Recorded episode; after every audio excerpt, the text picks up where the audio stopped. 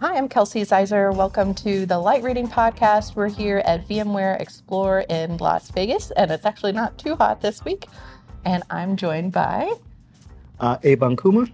I am Vice President of VMware's SD-WAN and SASE business. Great to see you. Likewise, thanks for taking the time to chat. Yeah, how's the event been going for you so far? It's been incredible. Um, really awesome energy from our customers, from our partners. And we also get to showcase um, a couple of really awesome capabilities that we've been wo- working on over the last several quarters. And so it's just great to finally be able to tell the world some of these new additions we have to the portfolio as well. Yeah, excellent. Uh, is definitely a great turnout. I was glad I got to the keynote area a little bit early, so it was totally Yeah. packed. Uh, but would love to just get started with uh, your background at VMware. Tell us a little bit about yourself. Yeah, of course. Um, I've been at VMware for a little over three and a half years. I joined uh, VMware through an acquisition. I was uh, one of the founders and CEO for an AI ops company called Nyansa, uh, which VMware acquired in early 2020. But um, overall, my background has been across different levels of the infrastructure stack. Um, everything from silicon to the systems that are composed from those pieces of silicon to the software and platform stacks that run on it. And what I'm focused on and what my extended team is focused on um, within VMware is all around delivering a set of technology capabilities around networking and security and extending that to the software defined edge. So that's what we're focused on. Yeah, and there was a uh, you know new announcement about the uh, Edge Cloud Orchestrator uh, today. Can you tell us a little bit about that? Yeah, yeah. Um, so the motivation for the Edge Cloud Orchestrator um, is driven from the fact that some of the uh, most of the workloads within the enterprise are a lot of these workloads are shifting to the edge, and so you have an increasing number of workloads, whether it's in a vertical like manufacturing, whether it's in retail, whether it's in public safety, that's shifting to the edge. Now, one of the things that is resulting for an increasing number of workloads moving to the edge is how do you drive the operational constructs around them? How do you deploy these workloads? How do you support the day two management of these workloads? And ultimately, workloads at the edge are inextricably linked to connecting and securing them. And so that's where, in addition to edge compute, in addition to the connectivity and security of it, that's how these all come together. Now, the VMware Edge Cloud Orchestrator is that singular platform that is intended to one, orchestrate these workloads as well as the security and compute around it. And so, a, co- a couple of core tenets around what it means to support the day zero, day one, and day two operations of edge applications is one, by definition, the edge is a lot more distributed, right? And the connectivity and resiliency requirements at the edge are very different than what you'd expect in a centralized, highly reliable um, kind of cloud or data center.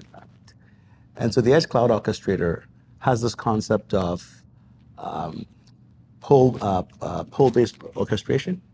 And so instead of assuming that all the ed- edge nodes are available all the time, instead the edges actually pull their configuration from the VMware Cloud Orchestrator. Right? So it's pull-based orchestration versus push-based. Um, it brings the elements around what we've been able to do at scale from an SD-WAN, from a SASE standpoint, in terms of zero-touch provisioning. Um, and fundamentally, it's all about making all of this programmable and has resiliency built into it. Okay.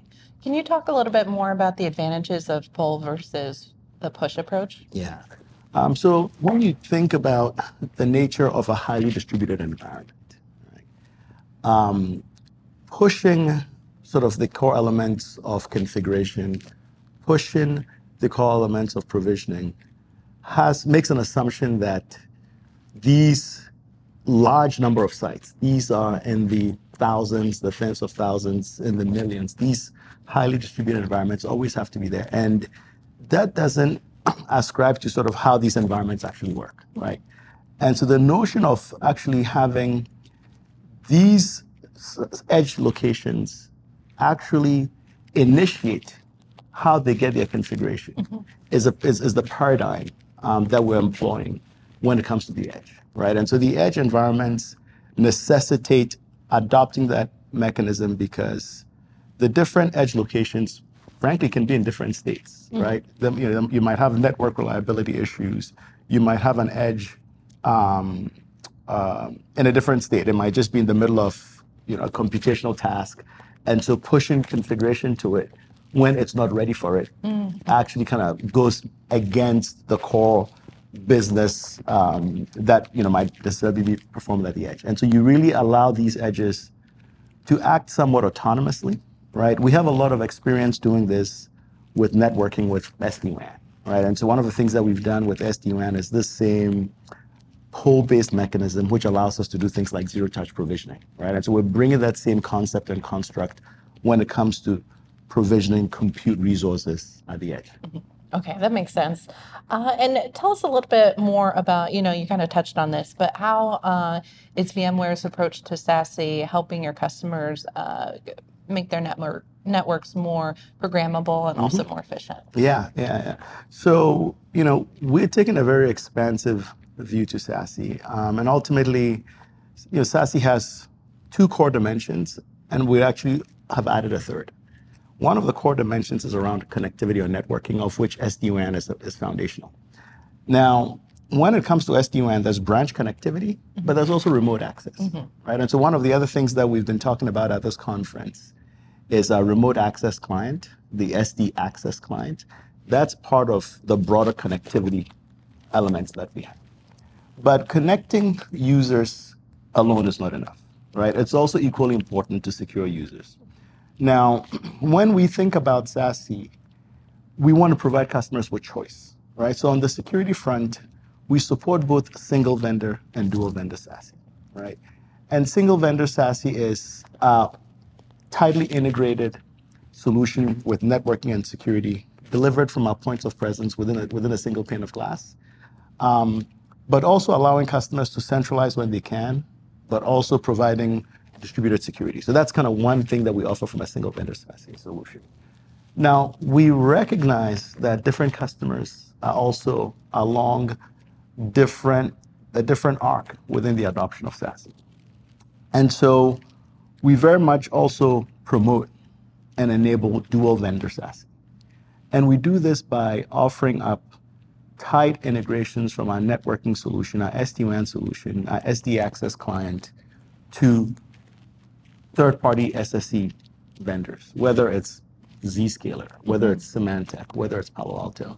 We enable that so that organizations who've already made a security investment, an SSE investment, can still get the benefits of SASE without having to rip and replace. Right. Yeah.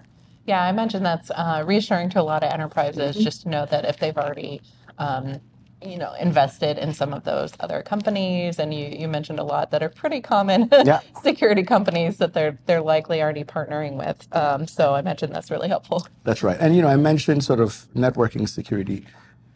The third dimension is all around these workloads, these increasingly distributed workloads.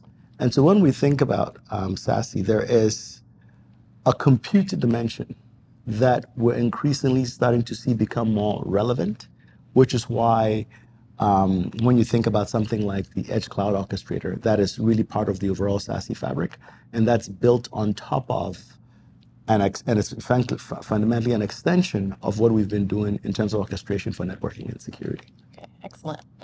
Uh, and then, uh, can you talk a little bit about, uh, you know, how um, customers are approaching SASE? I think we kind of went through a similar growing pains with SD-WAN. Of you know, you and I were talking about, offline about everyone says they're doing it, but Yeah. is it quite SD-WAN? And now it seems to be that way with SASE. Um, you know, not, not every vendor really has quite the complete solution that they're presenting.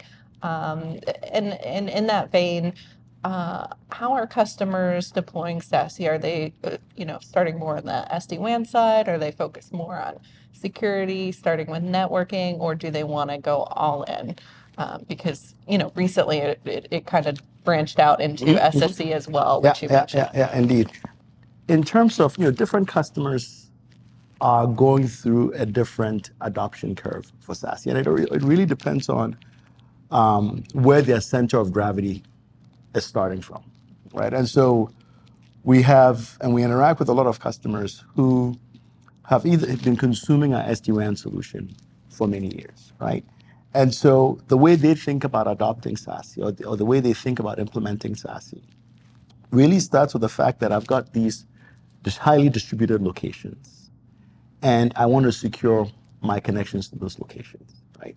And so those types of customers are either adopting SASE by adding or adopting our security stack, which is delivered from the same points of presence where uh, SD-WAN gateways are located. And so in that centralized model, we have customers who are adopting SASE by consuming these services that we already have deployed, which, um, which are co-located with the SD-WAN solution, right? So that's sort of one approach to customers who are going down the single vendor SASE path. And a number of these customers are doing this in partnerships with um, a service provider, mm-hmm. right? Um, who they've relied on for providing branch and remote access connectivity.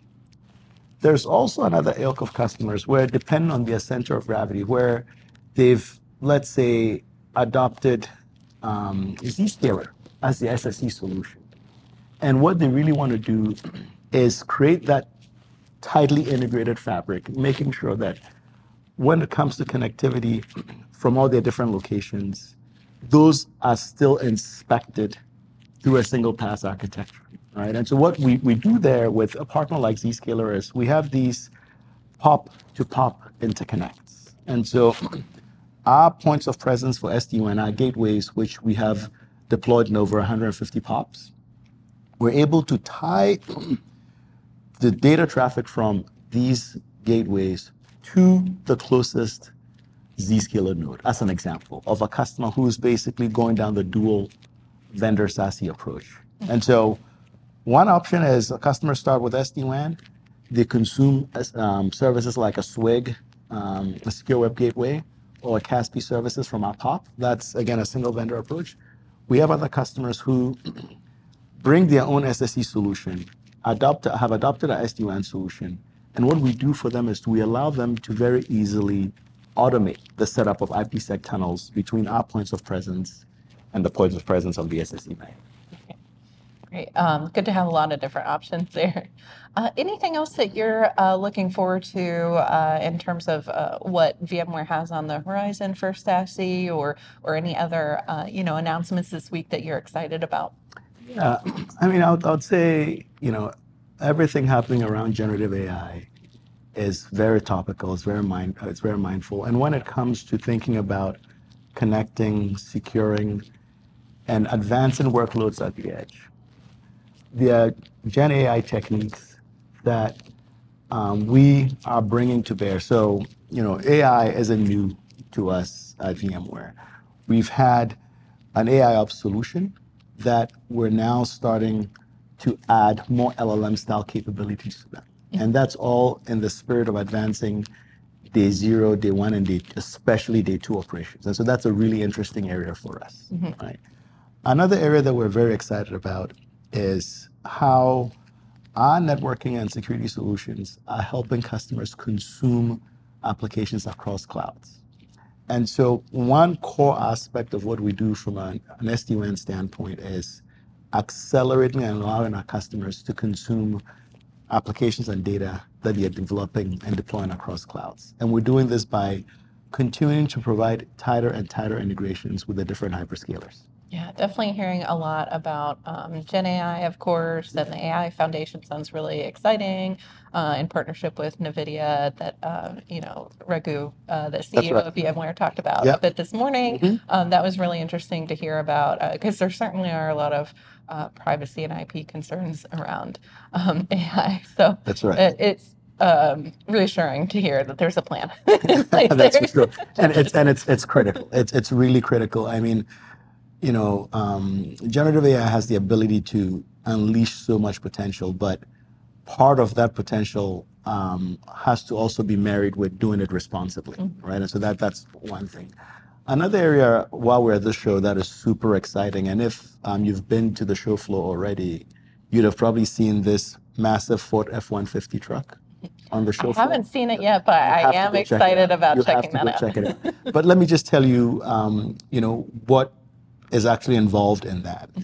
um, that is really an incredible manifestation of the software-defined edge, right? And so on that on the show floor, we have a police vehicle, happens to be a Ford F-150 truck, and the technology and the use case that that we're demonstrating is taking an application that used to be hardware defined, right? And so in this case, we're running an automatic license plate recognition software. Um, now that's done by having a general purpose appliance with this um, license plate recognition software on it, together with the connectivity that is used to connect these moving police vehicles to command and control. And so within that general purpose appliance, in addition to that license plate recognition software, we also have the SD-WAN virtual edge mm. running and providing connectivity across multiple mobile uplink connections. And so utilizing multiple mobile uplink connections to drive resiliency of connecting from that moving platform or that moving uh, police vehicle to their um, to to the police headquarters, right? And while doing all of this, securing that traffic um, as well. Yeah, that's a lot of moving, well, literally moving parts. No pun intended. No pun intended. No pun intended. Exactly. All right. Well, I, I think I've probably hit my pun limit. So on that, I want to say thank you so much for joining me on the podcast. Of course. It's been really interesting and I hope to see you soon. Yeah. Enjoy the rest of the event. Yeah, you too. Thank, thank you, you for taking the time.